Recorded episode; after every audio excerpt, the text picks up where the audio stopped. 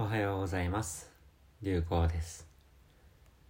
今日もオーストラリアゴールドコーストからお届けしておりますがあ明日からはおそらくまだインドに入る手前のマレーシアの空港からかもしくはインドに着いてからの収録をお届けできればと思っておりますがネット環境がうまく手に入らなかったりするかもしれませんのでえー、まあ、未来のことはまだ来てないのでわからぬということで、まあ、おそらくはオーストラリアからではないであろうと思っております。えー、ということで、えー、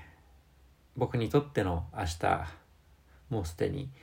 インドに向けて旅立っておりますけれども、まあ、皆様にとってはもうこ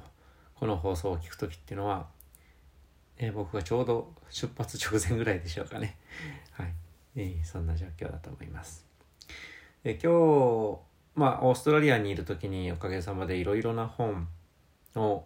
インプットの時間というふうに呼んでおりますが、読ませていただいておりまして、まあ、とても勉強になっております。一方で、このポッドキャストでも何度かお話触れさせていただいているかもしれませんが、頭による理解、知識というのは、まあ、本を読むこともしくは何かしらの動画だとか見ることによって得ることはできますけれども一方でそれと同時に腹による理解といいますか体験による理解体による理解というものが対になって重要であるというのが自分の考えです。がゆえに、まあ、仏教というもの仏道でという言い方がただいいかもしれませんね。修行的なものがあるつまり体を使って何かしら体験をするということを重んじているっていうのはおそらくはその頭の理解だけでは足りず腹による体による理解が重要だからこそそういった修行的なものっていうのが残ってきているというのが浅はかな自分の理解です。で改めてその体験による体による理解というものの重要性っていうのを今日少しまた触れたいなと思っております。まあ、いろんな本を読んでは読んでいくほどにですね今僕がお伝えしたようなその体験の重要性ということを改めて強く感じておりましてで、えー、つまるところその頭で理解して、えー、なるほど分かったというつもりになっているというのは一番ある種まあおごっている状態というか分かっているつもりになっている状態とも言えると思っていて結局その分かったという状態なんていうのは永遠に訪れない。なぜならばその分かったっていうものはその体に持って刻まれてそれで体験を通して初めて、えー、断片的に分かるものでしかない。何かを分かるなんていうものは永遠に起きっこないと言いますかなぜならばまだ体験してない体験は得てない体験であるし体験をしたところでその中で得られる気づきというものが果たしてそれが全て100%なのかっていうことも、えー、分からないわけですし その先のさらなる体験によって新たな学びもあるかもしれないわけなので永遠に何でしょう悟っただとか分かったなんてことは訪れない。でしょ。ですので何かその学び理解というのは、まあ、状態でしかない。一時の状況を言っているに過ぎない。ものだと思います。でも知識という言い方をしてしまうと、まあ、その知識を覚えている限りにおいては何か分かっている風なステータスが続いてると勘違いが生まれてしまうんですがその体験という状況という視点で見ると例えば今これを喋っているという体験をしている瞬間からあ今この瞬間という体験は抜け落ちていくというか過去のものになっていく流れていってしまうわけで、えー、この一瞬一瞬が今一瞬の体験というか行動の積み重ねでしかないわけですよね。そうするともうすでに違う状態になっているわけですがあと同じようにですね何かその体験によって体で得る学びというのはえー、何かその知識を得ましたチェックマークにボックスにバツ点が入りましたチェックが入りましたみたいなものではなくてもう常にその状態流れゆく変動する状態の連続でしかないというのが体験による理解というものなのではないかなと思っています。がゆえに、えー、常にですねその体験による理解というものを得られる体の準備心の準備が大事で具体的に言うとさまざまなその体験に対してオープンな心持ちでいてそれに対して、えー、できうる限りですけれどもバイアスがかかっていない状態。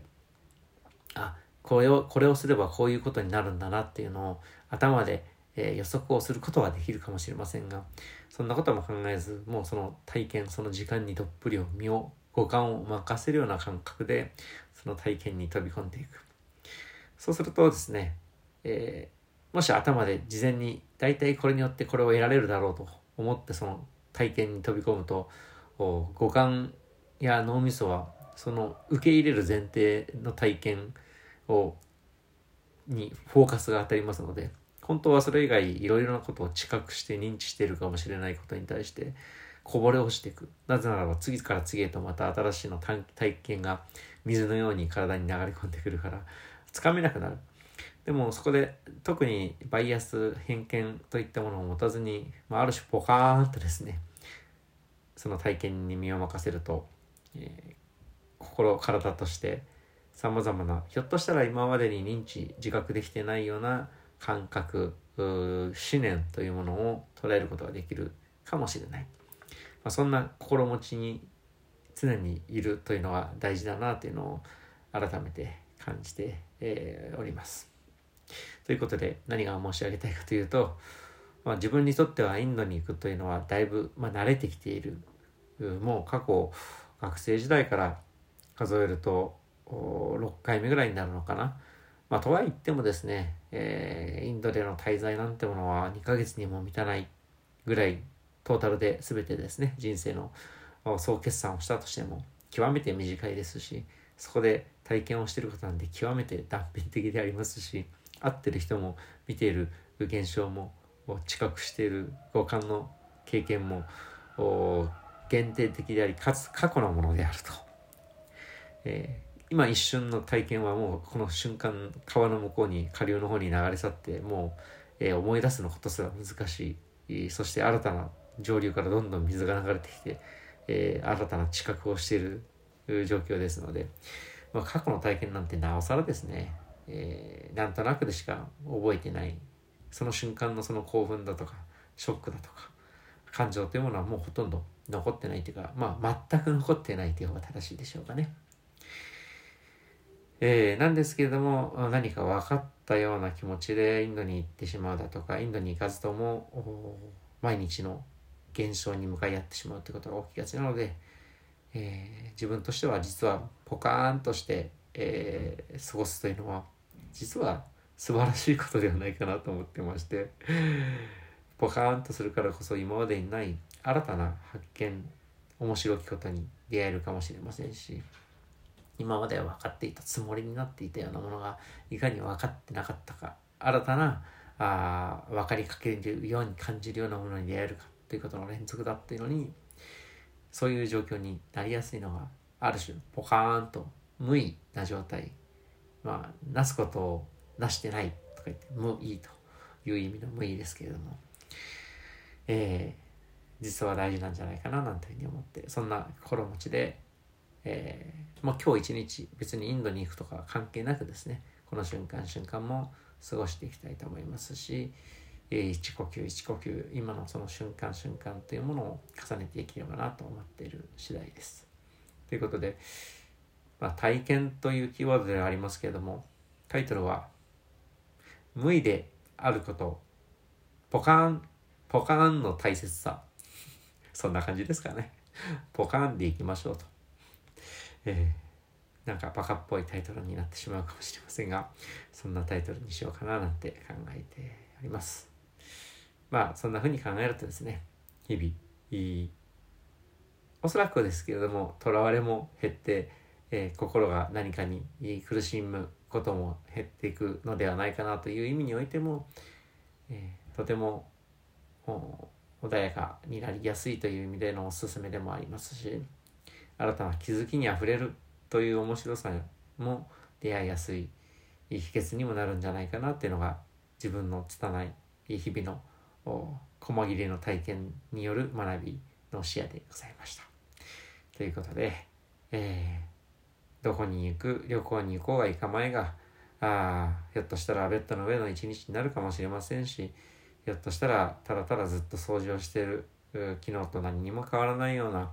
えー、単純作業の日々いいかもしれませんがそんな中にでもですねある種ポカーンと五感を体を時間にどっぷり使うことによって面白き一日に時間に変わっていくかもしれない。そんなお話でございました。今日もそんな穏やかで面白き時間が重なってまいりますよえー、皆さんにとってそんな時間が重なっていきますよ、